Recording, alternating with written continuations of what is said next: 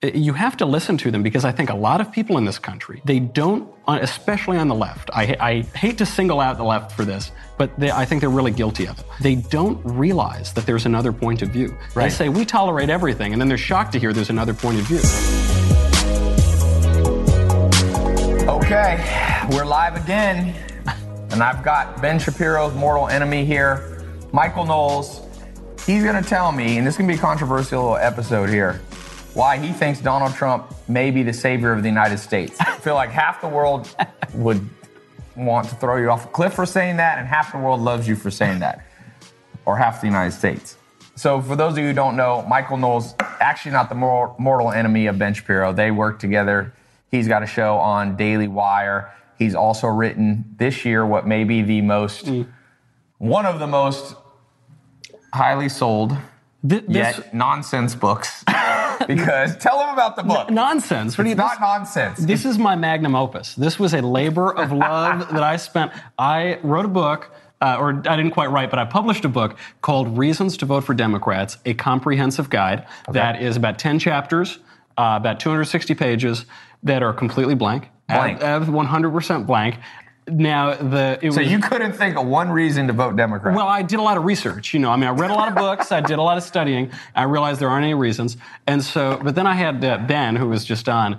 Ben blurbed it and called it very thorough. Very and, thorough book. And then my book uh, hit number one in the world for a week and a half, a number of all books, and then. Uh, dear leader, President Trump, uh, endorsed it and said it was a, a, very good book for your reading enjoyment. So after, did that spike sales it, to have Donald Trump, the president of the United States, tweet about your book? Yeah, a little bit. You know, I guess the leader of the free world spiked up. It, it had already been at number one, and it was dropping down a little. And then you get that one Trump tweet, and that, that goes right Trump back to the tweet. top. And yeah, so as a result, you know, I do break from my pal Ben a little bit on this. I agree with him on a lot he's a little less embracing of he the old Trump train. Trump. He don't love him. I'm I'm pretty into the covfefe. I'm I'm on the train. Somebody said I like your hair, dude. Oh, thanks, man. Is that is that you and me? Is no, that... I think they're talking to you. Oh, right. That good taste. You All gotta... right, we're gonna be taking a lot of questions because I know a lot of people.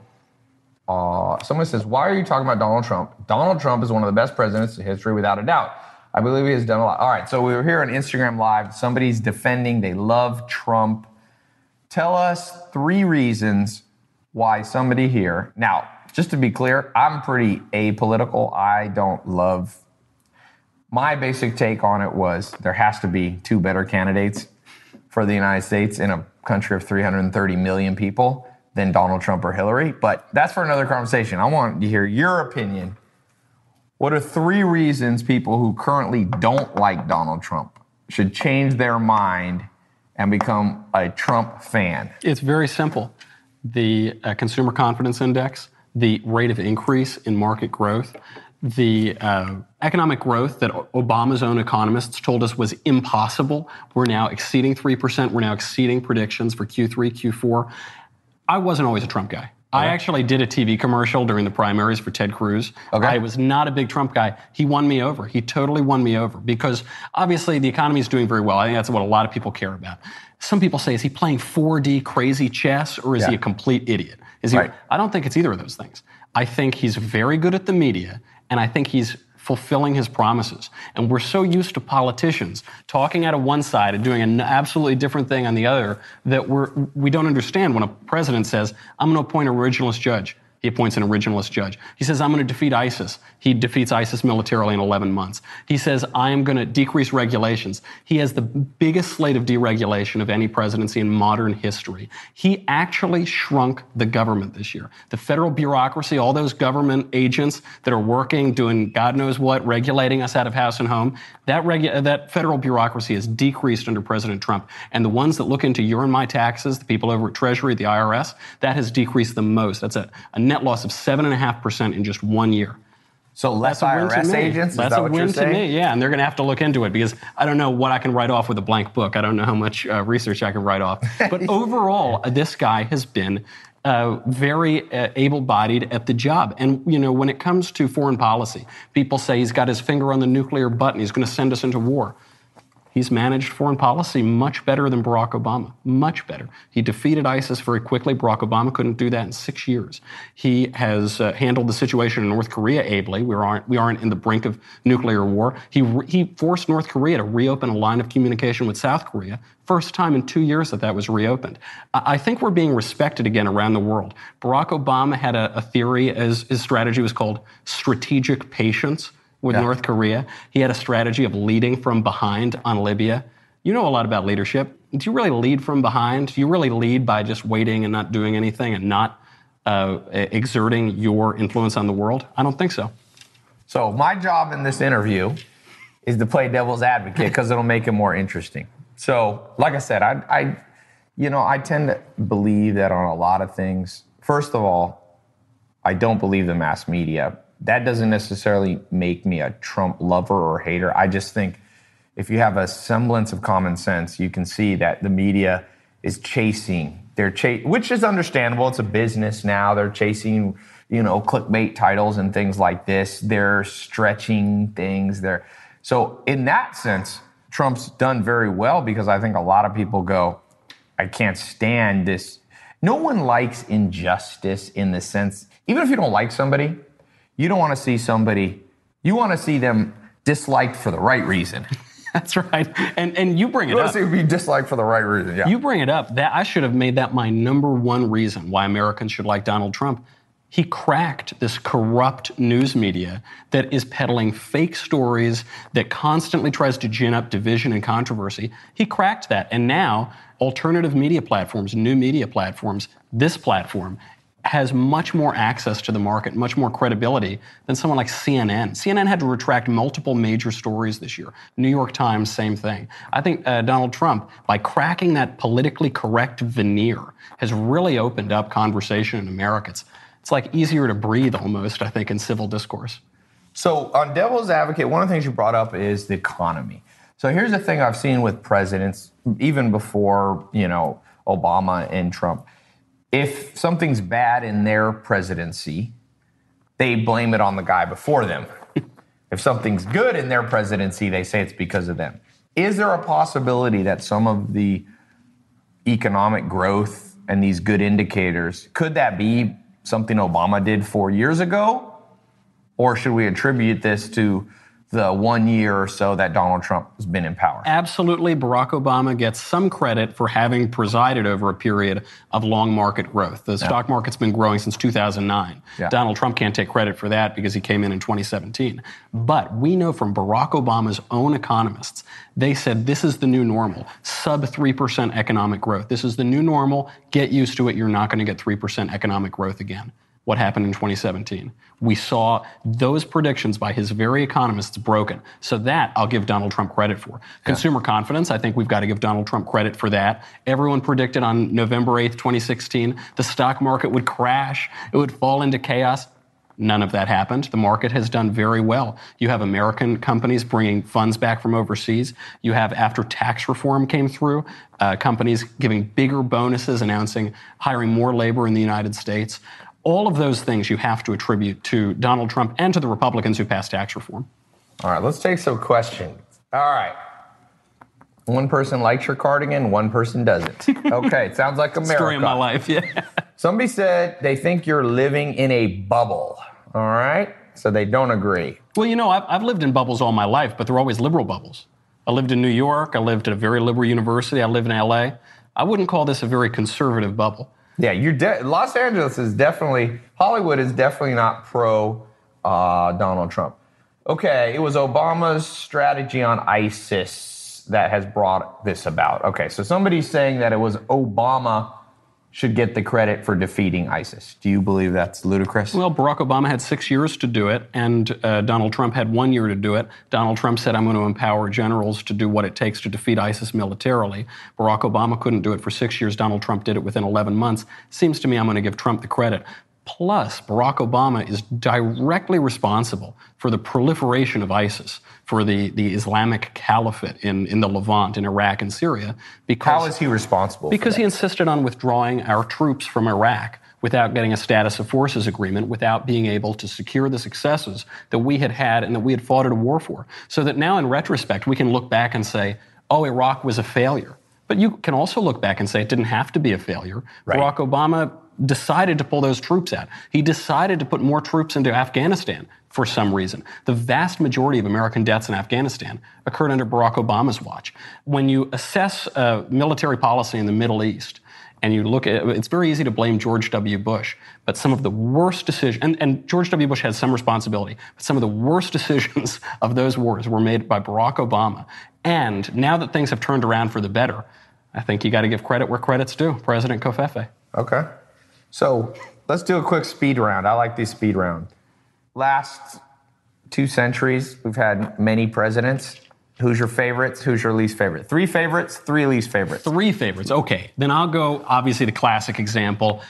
You know, I've got kind of poofy hair. I'm an actor in Los Angeles. I got to go with the Gipper. I've got to go with All right, Ronald Reagan. Ronald Reagan. Okay. Ronald Reagan. You kind of look like a young. Let me find a picture of, of young Ronald Reagan. Well, well, Nancy, I. Uh, yeah, that's a great compliment. I appreciate it. So you've uh, obviously got Reagan. okay. Then I think you got to go with Calvin Coolidge.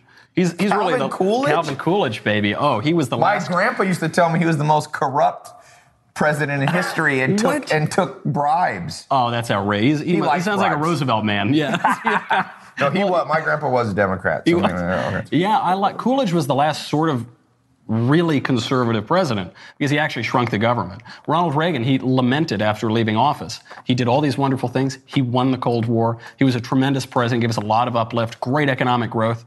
He didn't shrink the government. That's something conservative, all conservatives want to do. We just want to shrink the government, get it out of your lives, let you be more free. So he definitely gets it. And then even though he's not really a conservative like we think of conservatives today, he's actually kind of a progressive. He was the founder of progressivism. I got to go with Teddy Roosevelt. Teddy Roosevelt. In the last century, I got to go with Teddy. If we go a little further, obviously Lincoln gets it or somebody like that. But Teddy Roosevelt, that guy was a bull moose. Yeah, I didn't agree with him on everything, but that's a guy that goes and starts killing lions in Africa, charging up San Juan Hill. That, that's pretty good. One thing I think interesting that presidents used to do, um, and politicians used to do, is send their own children to war. I think Teddy Roosevelt. I think it was Teddy Roosevelt that lost a couple of his own sons in World War One. Do you think a little sidetrack there, since you brought him? Do you think that Donald Trump or George W. Bush not being active in the military I think Donald Trump was it something about his foot or something. A doctor said he shouldn't be in, and George Bush going the route of George W. Bush going the route of the National Guard. Air National versus, Guard, yeah. yeah, versus his father, who was shot down, war veteran, World War II, pretty brave guy. Do you think that that that speaks to character, or it's just an anomaly? It's hard. I mean, George W. Bush did serve. He wasn't like a war hero like his father, Right. floating on a raft in the Pacific, you know, Yeah. third degree burns from the sun. I mean, that truly is a war hero. I think youngest pilot during that war, Yeah. youngest American pilot. You know, it, it speaks to different times. Each generation has its own wars. Some don't quite have wars. And it speaks to culture. You know, I, I say that I love Donald Trump. I, I'm really pr- very pleased with his presidency. But when you, you know, he said the other day, he talked about Haiti and he said the country, well, I'll just use the phrase, this Yeah. isn't, poli- he called it a shithole. Yeah. Uh, according to certain Democrat sources, he said that they said that. If he said that, what do you think? What? How does that make you feel? Well, Is that fair? Do you think that's unfair? Is it presidential to be calling countries, you know, names? Well, you know, certainly, certainly, things that are said in a private meeting. A lot of pre- everybody says things in private. People say uh, LBJ had a filthy, dirty, rotten mouth in private, sometimes in public. Obviously, some countries are worse than others. Uh, you know, in, in Haiti, the poverty is so awful that uh, 80% of Haitians live on less than $2 a day. A quarter of Haitians live on less than a buck 25 a day, I think. Wow. Um, uh, they, they, it's uh, very frequently mothers will have to feed their children cooked mud because there isn't any food. The, Haiti is a living hell. In every way, it's a living hell. Sexual assault is rampant. Murder is uh, obscenely high in Haiti. So obviously, it's a true statement. Haiti is a terrible place to be. That said, would I, would I prefer a president to come out and use more eloquent language, to speak like Ronald Reagan, to have the rhetorical skills of Abraham Lincoln? Of course. But we're in a degraded culture. We're not in the culture of the 1980s. We're not in the culture of the 1860s. We don't all sound like Abraham Lincoln, who read Shakespeare. I know you read some of these past pres. We think we've gotten smarter in the modern world. you read what they just letters from common people to it. Cowboys wrote better than politicians right now. I- school, good old school system here. Let's produce people. I mean, so uh, that's. I'm glad you brought this up because I want to talk about this. Is Donald Trump a reflection of us? Absolutely right. So very sometimes people are blaming Trump. They say Trump is degrading the morality of our nation because he was on reality TV or he has multiple wives or blah blah whatever. Donald Trump is a reflection of our culture, right? He's a symptom. In in representative democracies, very often we elect people to reflect us. We elect, we see ourselves and we elect people to to represent us Yeah. in that way.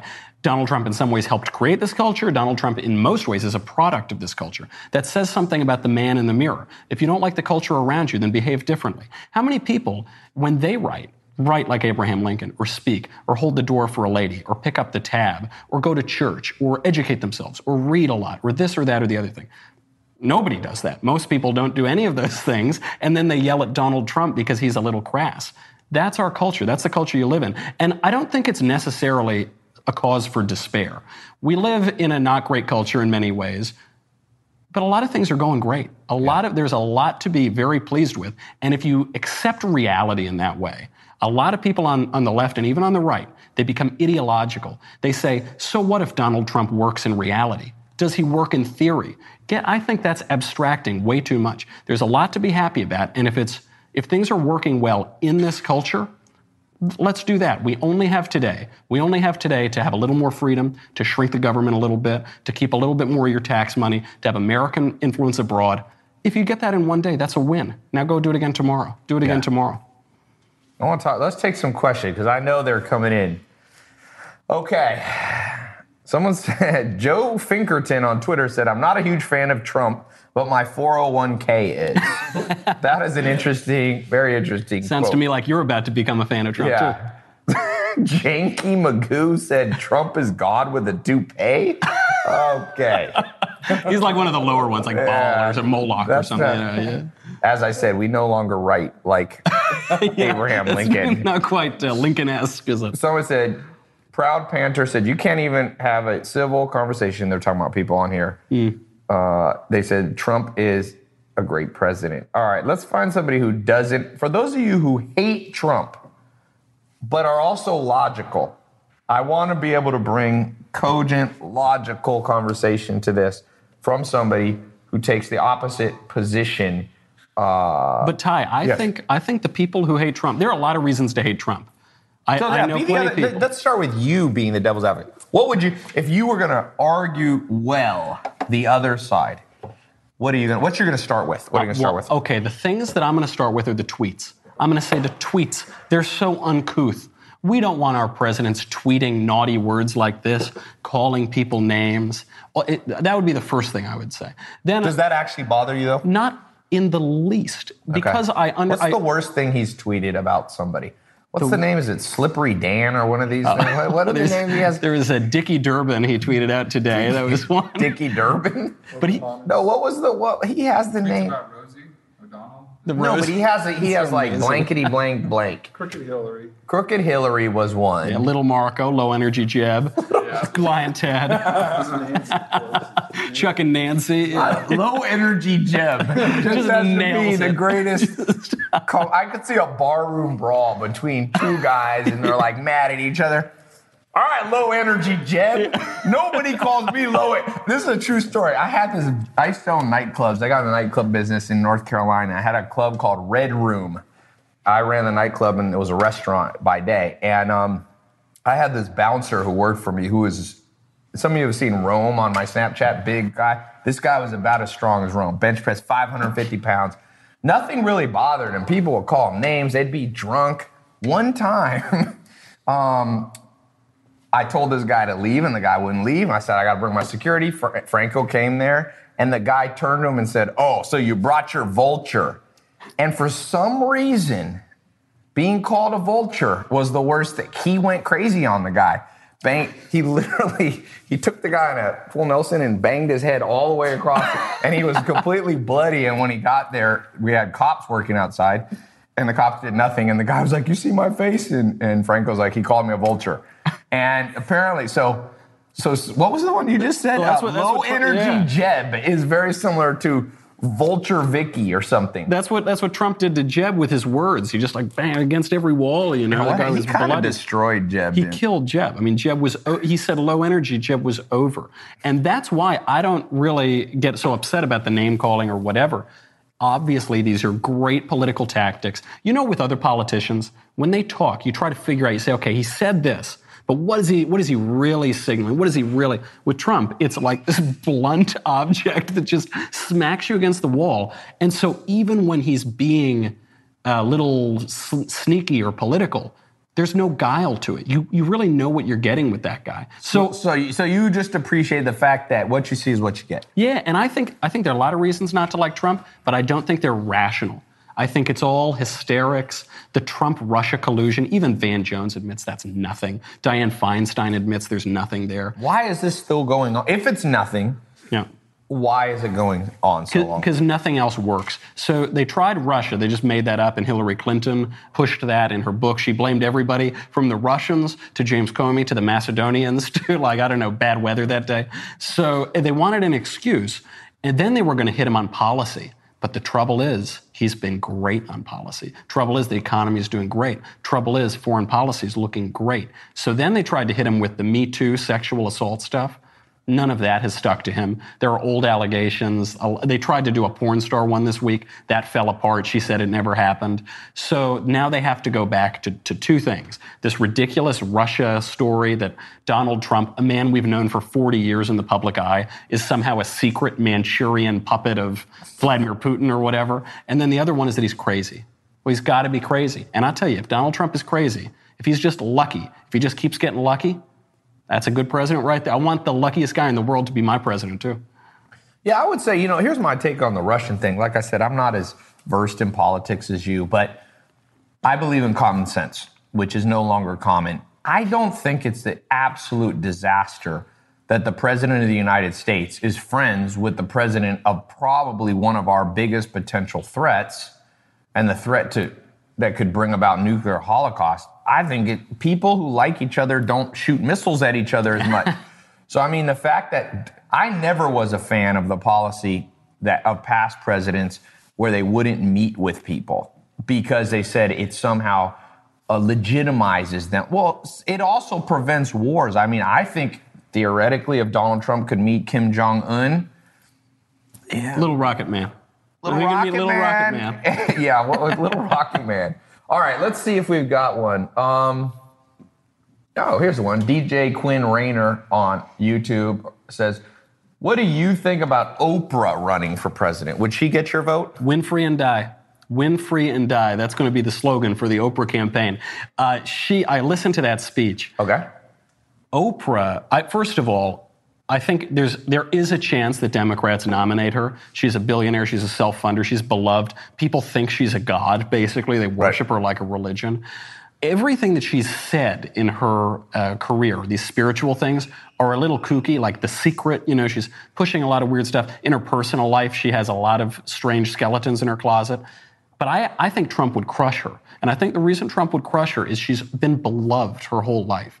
People love Oprah. When was the last time someone said something bad about Oprah? All she does is give people cars out on television. Right. The minute that she gets into a race, even in the primaries, that a seasoned Democrat goes up against her, I think they're going to smush her. I think those negative ads start playing. She's going to go down like a house of cards. Whereas someone like Donald Trump, also a billionaire celebrity, in many ways very similar to Oprah, people have been taking shots at that guy since the 70s. He's got a real thick skin. He knows how to get around it. He knows how to fight back. I I think he would kill her. I think he's the much bigger threat would be uh, somebody like I don't know Kamala Harris or uh, Joe Biden, a real, an actual politician. Yeah. that might pose a problem. Huh. Okay. I like that. Somebody said. Are you on- are you on Lori? Avalon says Oprah will crush everybody. Okay.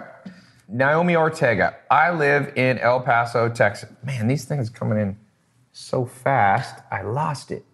I want. Oh, I live in El Paso, Texas, which is considered one of the most dangerous cities in the world. So let's talk about Mexico, the wall. First of all, is this a is it? Let, us not even talk about if the the ethics and the logic behind a wall. Is it practical? can you build a wall? Because I saw someone earlier today said, you build a great wall, they build a great tunnel. No, then we'll block up the tunnel. We sent a man to the moon. We won the Cold War. We, we defeated Hitler. I think we can build a relatively small wall. you know, we can, we can, we already have a lot of fencing up across the border anyway. But it, it, the moral issue is important here because people think, well, we're going to let illegal immigrants come across the border, and that's go- that's the compassionate thing to do. You're so hateful to not want illegal immigrants pouring across the border. A huge number, I think something upwards of 40% of young women who cross the border are uh, sexually assaulted as they cross the border. Ton of drugs goes across the border. Ton of crime comes across that border. Destroys communities. Destroys places like El Paso, Texas. What about our own people? Does a country have the right to define its own borders? Of course. A, a huge number of Mexican immigrants who came here legally uh, strongly oppose illegal immigration because those people waited in line. They did what they're supposed to do. They followed the law. Whereas now you have this case where you have 11 million people who don't have legal status. You don't quite know. They're not really living in the shadows. Some of them pay taxes. Some of them don't pay taxes. What's going to happen? How is that compassionate to those people? And uh, it's a huge strain on public schooling. It's a strain on social services. Uh, America is very good about bringing uh, immigrants over. Obviously, I think you come from every single immigrant group Yeah. on the face of the Almost earth. or something, almost yeah. all of them. I come from a number of them too. But you've got to be able to assimilate to America. Otherwise, otherwise, not only are you and your family not going to benefit from the promise of America, but America itself will become less stable and less of a, a shining light for the rest of the world. So one of the things that Donald Trump, Trump did that I had mixed feelings about, you know, you see these stories, and I can't tell because, like as I told you, I don't really trust the media. So I don't want to say this happened, but you, it seems to be happening that people are being dragged out of kids are being dragged out of school that have been here their whole life. Their parents weren't legal. They're being dragged and sent back to Mexico at 17 years old. I saw, I think, a handicapped person. Is there should is mercy? Is this the place to start? Do we start by pulling handicapped kids out of school and sending them back to a country they've never been to? Is that a little? There has because I believe in justice, but you, but in everything you have, justice also needs mercy. Of course, but the, pl- the plural of anecdote isn't data. So you hear these stories that come from maybe a little questionable provenance. We know that uh, the Trump administration has done a good job of deporting criminals. We know that the Obama administration deported a lot of people. So that story of the poor little kid in a wheelchair who's an orphan and this and that gets ripped out of school, that story just as easily fits during the Obama administration. But I think the Democrats demagogue DACA. The so obviously they do. They call them dreamers. Yeah. They- we went from illegal alien to illegal immigrant to future American to dreamer. I don't know what's next. Is like unicorns with lollipops in their hair or something. But uh, for these people, we're told that these are people who have three degrees from MIT and they're going to contribute to America. How stupid to send them home. But 50% of them have a very little uh, passing knowledge of English, and a quarter of them are illiterate.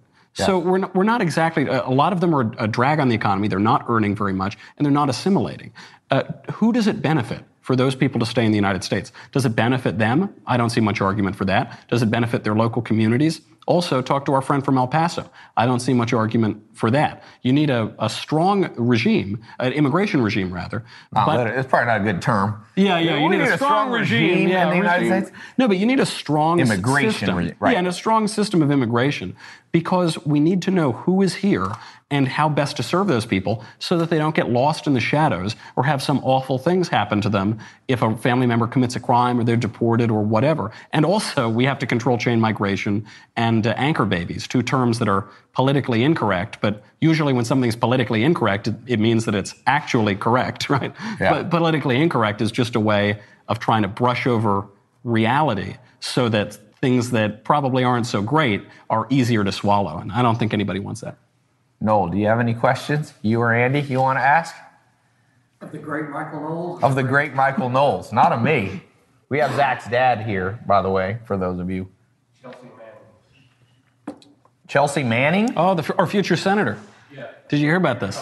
Okay. Chelsea Manning might uh, run for the United States Senate. Okay. So Chelsea Manning, formerly known as Bradley Manning, was a, a traitor who was arrested for, uh, for, for treason, right, for, for uh, leaking secrets.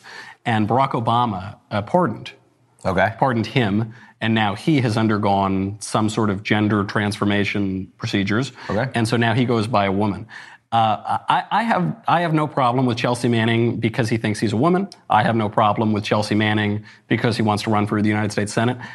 I, I don't like that he's a traitor. I think probably if we've reached a point in our political culture where traitors are running for the United States Senate, we have something seriously wrong, and Donald Trump's tweets are not the biggest problem So that we was, have to worry was about. Obama's pardon not valid? Did was the pardon saying no? This is somebody who didn't do anything wrong. It wasn't treason. Well, you know, a pardon uh, lets somebody off the hook for a crime. Yeah. So when there is an implication, if you accept a pardon, that you've done a crime. This was a big issue with Nixon because he, accept, he accepted the pardon, but he didn't admit guilt. And they say, well, you're sort of admitting guilt. But uh, Barack Obama wanted to pardon Chelsea Manning. That's fine. A lot of people in his base, uh, the anti-war, anti-American uh, uh, strain of his base, really wanted Chelsea Manning to go free. That's fine. That's his prerogative as president. But I don't, I don't think that we should be rewarding these people. Treason is a real thing. I suppose you can be pardoned for it, but I don't think we should be rewarding them with a U.S. Senate seat. And I got to tell you, Mitt Romney's going to run for Senate. I'm a little lukewarm on that candidacy, but I, that guy's like Ronald Reagan compared to Chelsea Manning. I'll take that any day of the week. the, the lesser of two evils. That's right. Yeah. So, if you're interested in Bitcoin and cryptocurrencies and want to learn how to make money with Bitcoin, I'm opening up a brand new Bitcoin Crypto Academy for you. Crypto is starting to fundamentally change everything from currencies to the very structure behind the internet. And if you don't understand it, you will be left behind. Remember, if you had put $100 into Bitcoin in 2010, you would have over $100 million right now. I don't want you to miss out on the coming opportunities offered by Bitcoin in the cryptocurrency space. So I brought in the best experts in the game, the people that are teaching me and training me, and I'm going to share that with you because it's not too late to understand Bitcoin and cryptocurrencies and the blockchain and to make money with it. So to sign up for my new Bitcoin Crypto Academy and learn how to invest, how to make money in this new exciting space, I'm going to open up room for a few of you to have early access to the new online mentor mastermind. So go to tylopez.com slash Bitcoin podcast to learn more. So I'm testing the mastermind. So I'm just going to let a few of you in at a low price and uh, it's already filling up quickly. So if you want to get in, I'll let a few of you in. So go to tylopez.com slash Bitcoin podcast, all one word. tylopez.com slash Bitcoin podcast. If the course is closed, when you get to the page, put in your name in the waiting list. You missed out on the first round. Uh, and if you see it, welcome to the group. Glad you didn't procrastinate. Okay, back to the show. Let's see. Somebody said you guys in the comments can't have a civil debate. I think I'm missing some huge thing going on here. That's probably good. I'm not yeah, looking at the the best. Yeah. When will the Mueller probe end? Oh, never. They're never going to let that thing go. So we, we now know that the you know the the Mueller the Mueller probe was uh, initiated so that uh, we could find all this awful collusion with Russia that Donald Trump undertook. Now they never defined what collusion means. We just know there was awful, nefarious collusion. And Donald Trump said, you know, I think that Barack Obama was spying on my campaign last year. Everyone said he was crazy. We now know that the Obama administration was spying on his campaign chairman, Paul Manafort. We also know, because of leaked FBI texts, that during a meeting with the with Andy McCabe, uh, head of the FBI, we know that a lead agent at the FBI said we, we need an insurance policy. Trump probably won't win, but we need an insurance policy in case he does win during a very high level meeting. So it seems to me like the fix was in from the beginning. They wanted to set this guy up, make it very hard for him to either win or to govern. That's what we have now. They're going to get somebody. They've already indicted the former chairman, Paul Manafort. They've already indicted former aide Michael Flynn. Some other low-level staffer, Papalopoulos, Papalopoulos, Snuffleupagus or something. You know, in the United States, the saying is, in Washington, D.C., you could indict a ham sandwich. They will get somebody for something. A lot of these are just procedural crimes. So they're crimes that only took place because there was an investigation. They're not Right. crimes outside of the investigation. Oh, right, because they ask questions and the Because they ask questions they get you caught. or- Exactly. So they're going to try to drag this thing out.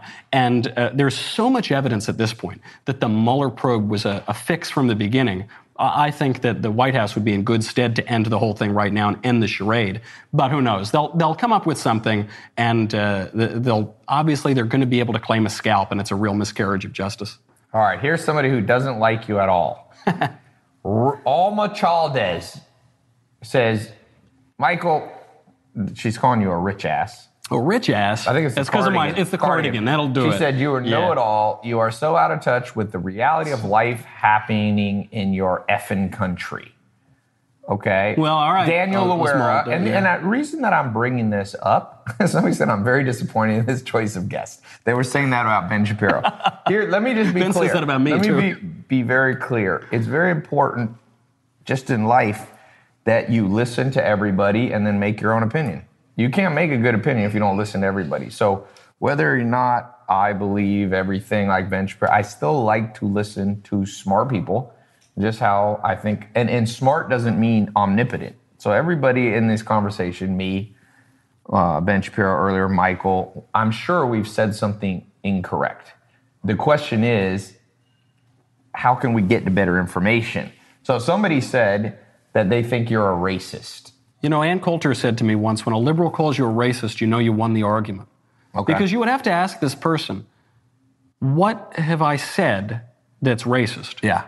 I bet that person couldn't come up with anything. I bet if we asked around the room, nobody could come up with something that's racist. Right. But they always, also because you and I are like a mix of every single race, so you Right. know, it's, I don't know if it's kind of hard to be a little racist that way. They're not calling me a racist, I guess. They're call, they're That's calling all you me. That's because. I, I support the president, and they. so that's what they do. That's the last refuge of people without an argument.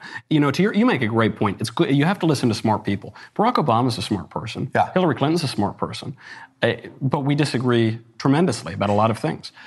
Uh, You have to listen to them because I think a lot of people in this country they don't, uh, especially on the left. I. I I hate to single out the left for this, but they, I think they're really guilty of it. They don't realize that there's another point of view. They say we tolerate everything, and then they're shocked to hear there's another point of view. So for the left, i- in a, in a nutshell, uh, that they have a progressive ideology. You're progressing toward utopia. This is true of virtually across the leftist spectrum. And so if, if progress is so clear, right? If the future is so certain, and the past is always changing, but the future is so certain, then the only reason that you would stand in the way of progress is because you're extremely stupid or you're wicked, you're evil, you're racist, you have bad intentions. That's what those So people that's how think. you, you're saying. That's how people see you. They feel you're saying there's a group of people in the United States and globally that think they're moving towards progress, and you're in the way. Yeah, and so someone, you know, I've used multisyllabic words. So that person probably doesn't think I'm stupid. So then I have to be bigoted or evil or have bad intentions because it's much easier when you don't understand another person's point of view.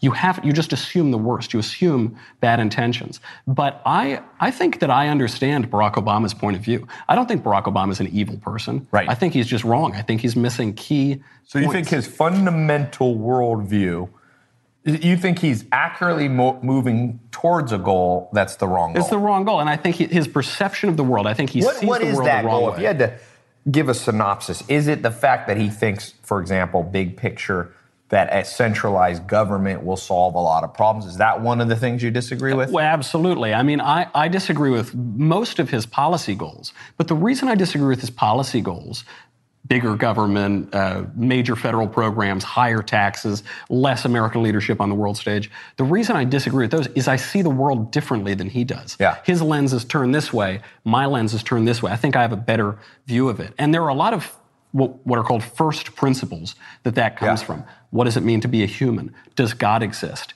Where does my freedom come from? Where do my rights come from? And depending on your answers to those questions, you're going to come up with different answers for your policy goals. And if you don't realize that there are different answers to those questions, then you're going to call people you disagree with who aren't racist, you're going to call them racist. Yeah. I mean, I think one of the things that I find interesting is some of this, not all of it, is personality types. So if you study the science mm. of personality types, there's people who are more on the judgmental side, and this is evolutionary psychology. You need that. You need somebody who's a little meaner. Just think about raising a kid. You need one of the parents or somebody, uncle or whatever, to be a little more mean so that when the hmm. kid falls, you look at him and you say to the kid, Listen, kid, life's tough. Get used to your scraped knee. Rub some dirt Stand up. But you also need the other side, somebody who shows compassion and and cries with the little kid, or you know holds the little kid while he's crying. So I sometimes feel, and I think this is kind of what maybe the founding fathers and what democracy is supposed to be about. It's a sort of check and balance, you, and in some ways, me, um, we are more about personal agency. Like, if you are broke, you need to fix it yourself. Go out and start a business. You know, you don't need welfare. But there is another place in my brain where I could see it where there are circumstances where lending a helping hand from a central place doesn't necessarily have to be a federal government. It could be a church. It could be a community. Private It- charity. Yeah, something could. There's so that's why I said you gotta be. You gotta look. And this is hard for people in the comments. You see, people don't like to do this. It's very hard. Okay, let me switch subjects here. Daniel seventy three eight eighty nine on Twitter says, "Was it a fake birth certificate, Obama?" so this, what's his name? Uh, Sheriff Arapaho Uh, Arpaio. Or thank you. yeah. I thought it was Arapaho, like the Native American tribe. So Arapaio, he says he can show you if you meet him, and he was pardoned by Donald Trump. I don't know why he was pardoned because he was never convicted, but Yeah, it, it was a, it- that was another procedure. One is like yeah, misdemeanor contempt Right. of court or some very mi- mi- relatively minor. Uh, but is this guy off base? about the you know the birth certificate never concerned me. I, I understand why people questioned it uh, because Barack Obama's publisher to his first, I believe it was his first book, noted that he was from Kenya. He said that he was born in Kenya, and this was in the, the small biography. They then redacted it. I don't know that Obama himself ever approved of that. Obviously, his family's from Kenya. People said that it was racist to say he was born in Kenya. I don't see why that's racist because a lot of his family is in Kenya. Yeah. I don't think it's inherently a terrible thing to be born in Kenya or something like Right. that. But I, I always thought it was crazy. I always thought that he was born in Hawaii. One of the reasons for this is that even if he had been born in Kenya, he would be a natural born U.S. citizen. People get this confused all the time. Ted Cruz ran for president last cycle. He was born in Canada. Okay. So how's he going to? Was he born on a military base or something? No, John, uh, but if you if one of your parents is an American citizen, you upon birth become an American citizen. So this has been debated by legal scholars for a long time. It's not entirely clear what exactly is meant by natural born citizen, but it seems uh, fairly likely that even if Barack Obama were born on Jupiter, because his mother was an American citizen, he would have been a natural born citizen. And I don't think the people of the United States But Trump brought this up at some point. He did. Do you think He- Trump he made a mistake to bring it up? Listen. Was I, it showmanship? Was it Yeah. press? Uh, yes, yes, and yes. I, you know, I used to say a lot of things Trump did were crazy and terrible and counterproductive. I don't know. He's he's had a good run when it comes to media controversies. I think a lot of what he's done, he's been so good at uh, affecting his policy goals, uh, even even legislatively, but certainly from the executive branch. And a lot of the reason he's so successful is that he goes over here and he says, "Hey, look at this! Look at this crazy thing! Right. Barack Obama's born in Kenya. Hey, look over here! Look!" And then over here, he's Yeah. deregulating the government, firing bureaucrats. So I don't. That's fine over here. He he So said you don't mind the trickiness. yeah, I mean, I, I never thought it was true. I don't. I don't know that he ever thought it was true. But when he was saying all those things, I remember scratching my head and thinking, "Why is this the issue?" That you're Yeah. focused. There's so many things to criticize Barack Obama about. Why do you care that he was where he was born, or you don't think the certificate's real? Yeah. Okay. Somebody Let, said uh, the covfefe is strong with this one. the covfefe is strong with Michael Knowles. Okay. I let's mainline that see. stuff. Someone sa- Sylvester says this guy's a great talker. Somebody. That, might, that might not be a compliment. No, no, he means it in a good way. Um, the left suffer from massive cognitive biases. That's that's certainly true. Yeah. Oh man, these comments. I got to go back and read these. Um, talk about how Obama's brother from Kenya, Malik Obama, is one of the biggest Trump supporters because of Obama's negligence with his family ties to Africa. That is from Reptilian Government on YouTube. I wonder what his point of view is. You may want to slight if you want to be taken slightly seriously. You may want to not be called reptilian. What? Yeah, you. It's funny. so you do. You, are you, I, I've never seen this so much. People. Do they call you racist a lot when you support Trump? They call every Republican racist. That goes without saying. I mean, they did it all the time. There's no basis for it. But I, I don't, I'm not angry with them. They don't understand the argument. They don't understand the premises. It's the same way with abortion. You know, the, I guess the abortion debate is actually now moving much more pro life in public opinion, but it used to be the most contentious issue. Right. Why was it so contentious? Because I'm pro life. I understand why people support abortion. I totally understand it. I used to support abortion. I 100% understand their side of the issue. But I think a lot of people on that side say you are pro life because you hate women, because you don't want women to have control over their bodies, because you are a misogynist or whatever. They don't understand that the question isn't what should women be able to do with their bodies. The question is what's the thing inside the body? If it's just a clump of cells, that's fine, wipe it out. If it's a baby or the beginning of a baby or a future human or something, that's a different question. Hillary Clinton always said, I want abortion to be safe, legal, and rare. And that doesn't make any sense. Obviously, I guess we want everyone to be safe. But if it's, uh, as the pro lifers say, if it's similar to murder, morally similar to murder, why would you want it to be legal? If it's not morally similar to murder, if it's just a procedure, why do you care if it's rare? Wouldn't you want it to be abundantly available? Uh, she was trying to have it both ways because Hillary understood both sides of that argument. But when some uh, person in po- who doesn't really understand political points of view calls me a racist or a sexist or a bigot or a whatever, I think, oh, well, that's okay. You know, I think the, the angrier you get about something, maybe that's evidence that you don't quite understand the issue as much as the guy who doesn't get so angry about it. Yeah. All right, let's do a little speed around here. I'm going to do let's right. do three questions, and we're going to wrap up here. Went a little longer, but it was an interesting conversation. Let us see here. There is a lot to choose from. Hmm. All right, real quick. Ziad All Turkey looks uh, on YouTube. May, uh, says, "What do you, what does Michael think about foreign policy, especially on Middle East?" Let's talk. Since we've gone a little bit controversial already, what have we done so far? We've done Abortion Trump. now, You brought up abortion. We talked. Oh boy, I, people are gonna be mad at me, but thick skin is is today's word of the day. Mm-hmm. What is it on Sesame Street? They had like a phrase of the day. So today's Thai phrase of the day is thick skin. Thai, thick skin. Okay. Today's show was brought to you by. Yeah, today's Thick show Skin. was brought to you by the Thick Skin Society. Um, if you had your way, what do you? What is the solution for Israel and Palestine? This is not to have any controversial subject. Yeah, but I let's- guess you're right because we checked off every other subject, every other one. except for that. I, But this is a, uh, the reason I'm doing this. This is really a people's show. We're streaming live here, and somebody from it sounds like he's from the Middle East has a question. It's a valid question, and you can't hide from hard questions just because people get butthurt over it. People get butthurt over everything nowadays. So let's let's just talk like sensible humans about it. Obviously, there's Palestinians and Israeli people who have very strong opinions. I've never been there, so I'm not an expert on it. So I'm I'm asking other people who have an opinion. What's your opinion? well, I found out on my DNA test the other day. I found out I'm actually three percent Jewish, which I didn't Okay. know. So I, I think, like uh, Bryan Cranston on Seinfeld, now I get to make Jewish jokes. I think that's what You comes it with along with the. te- You might have to have more than three percent. yeah, I gotta check. I'll check with Ben.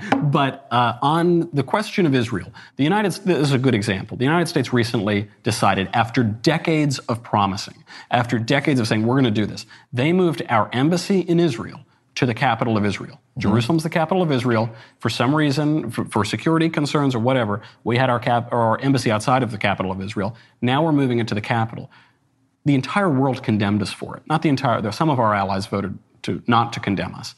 Uh, they condemned us because rely upon it. I read the Bible frequently. I have read Genesis many times. There's a recurring theme in U.S. history that people don't like the Jews. This is a recurring theme. We re- you see it in the Bible, you see it throughout U.S. history.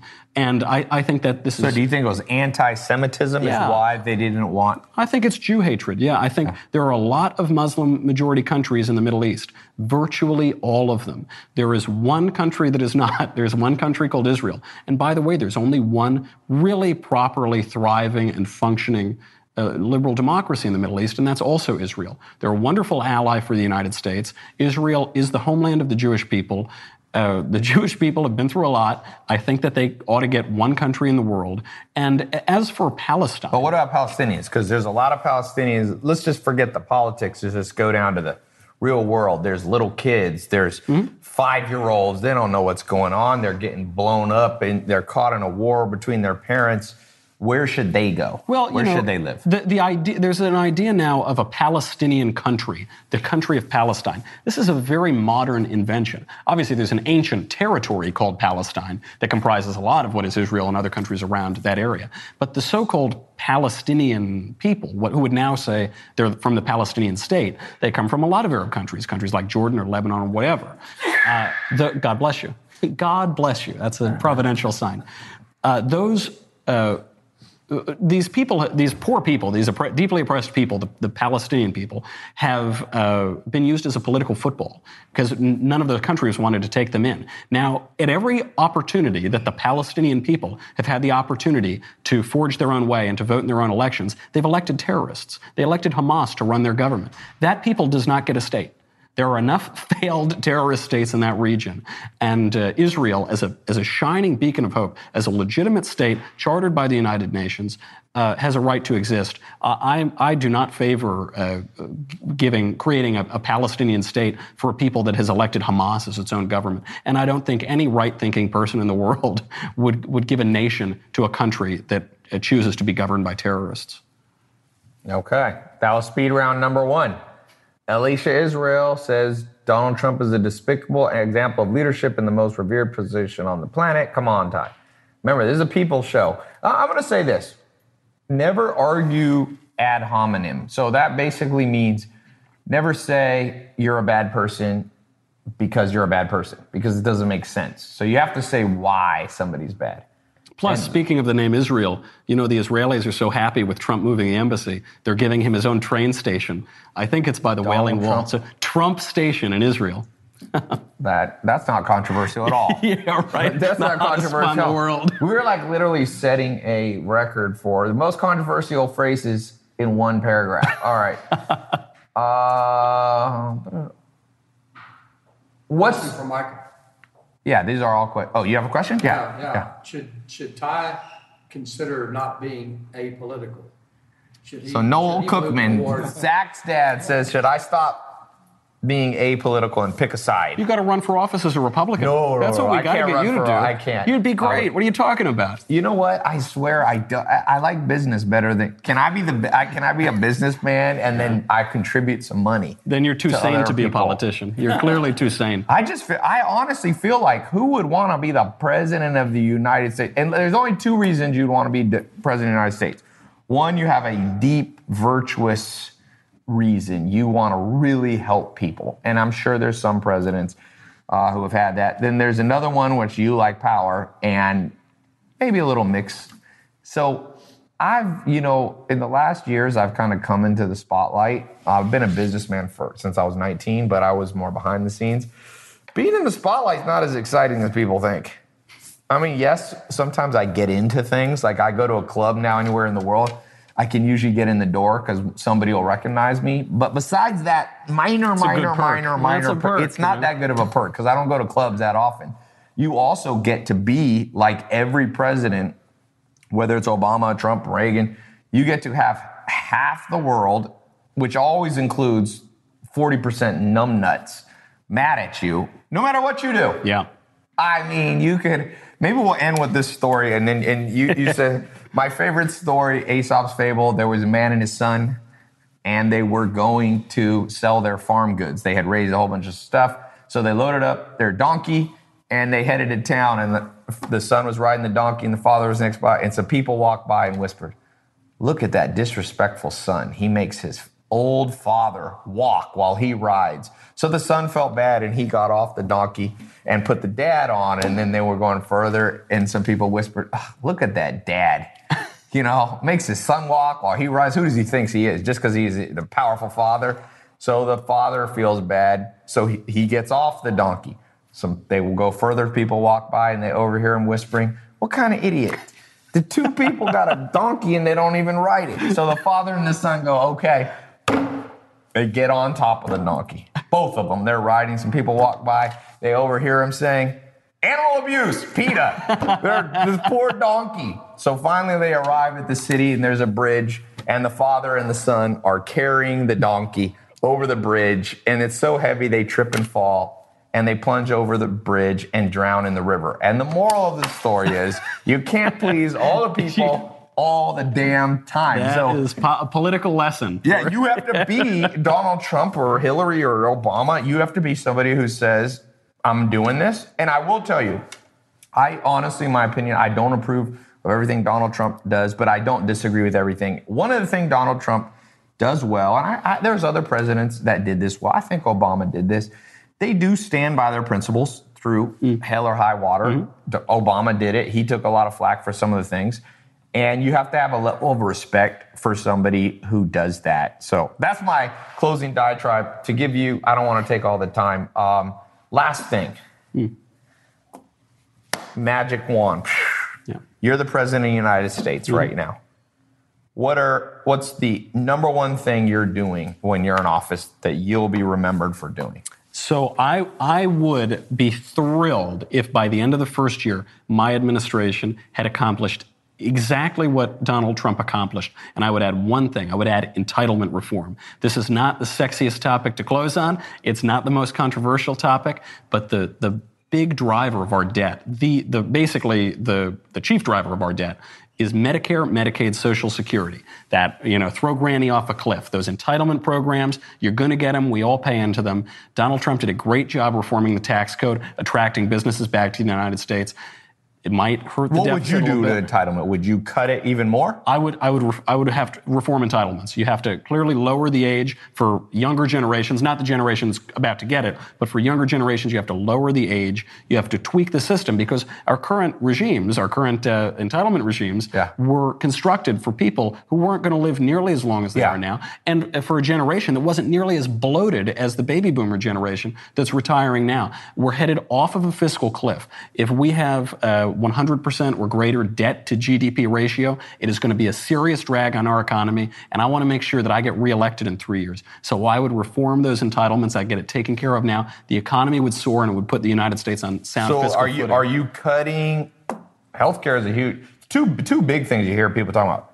Military, are you cutting it or keeping it where it is or spending more? I'm, I, well, uh, look, there's bloat in every department. Even President Trump cut the Defense Department by 1.1% this year. There's bloat in any bureaucracy. But the, the purpose of the federal government is to keep us safe from threats. So I, I'm not, that isn't where I would pull. Obviously, uh, defense does not take up even a fraction of what uh, entitlement programs take up as a percentage What about of the federal budget. Let's say let, we had a bonus thing because people were, Zach said people were talking about healthcare.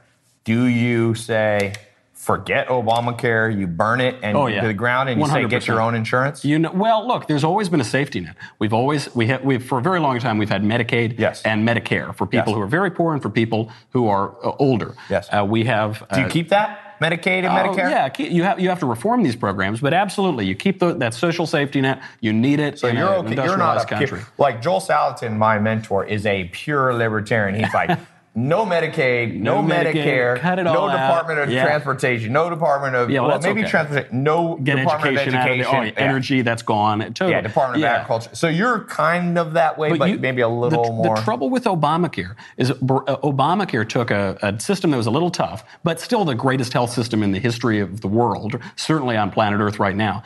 And he he did something anti-constitutional, even though the courts let it go through, which is he forced Americans to buy a product from a private company. That's the individual mandate. Luckily, Donald Trump already defunded that. He already repealed that in the tax bill. That's gone. It's going to increase the debt spiral. He promised us we could keep our, Barack Obama promised we could keep our own doctor. Wasn't true. He promised us that costs would go down. They didn't go down. Actually, the rate of increase increased. So he took a bad system and made it much, much worse. The, the answer to healthcare is to increase competition, to sell insurance across state lines, to, uh, to deregulate this uh, difficult sector and not force people to buy crazy expensive plans. I don't need pregnancy coverage. I, I listen, unless something dramatically changes in my life, I am not going to need pregnancy coverage. And I think if you deregulate that and you increase the competition, just as when we do it in virtually every aspect of the economy, uh, the costs would decrease and the availability would increase. And then we'd get something closer to universal health care. I like it. Michael, Time, man. Great people to be here. love this talk. Where can they find you? What's the best place? Check me out on Twitter. That's Michael J. Knowles. That's like Beyonce, K N O W L E S, Michael J. Knowles. You can check out the show, The Michael Knowles Show at the Daily Wire. That's on Facebook, YouTube. It's also on the dailywire, dailywire.com. Uh, Michael Knowles Show Monday What's through Thursday. And the book that you got to go get. This is going to change speed your read it. life. You can. sp- This is this is one book. I, I'm not like you. I can't read a book a day, but I can read this book a day. This is uh, Reasons to Vote for Democrats: A Comprehensive Guide. It it has no words in Not it, by a the way. So word. those of you who want to say you read a book a day, I should start putting out books like this. Just and keep be like, reading that one. I've trained thousands to read a book a day. And I a presidentially endorsed book too. That's a that's a That real political good. I like that. All right. Well, thank you so much. Someone said I'd bite for Ty. I, I don't even. I'm not even gonna go know near what that. Nope. means. I think No they're way. saying they'd fight for Ty, but they were autocorrect. yeah, Freudian slip. All right. Talk to you soon.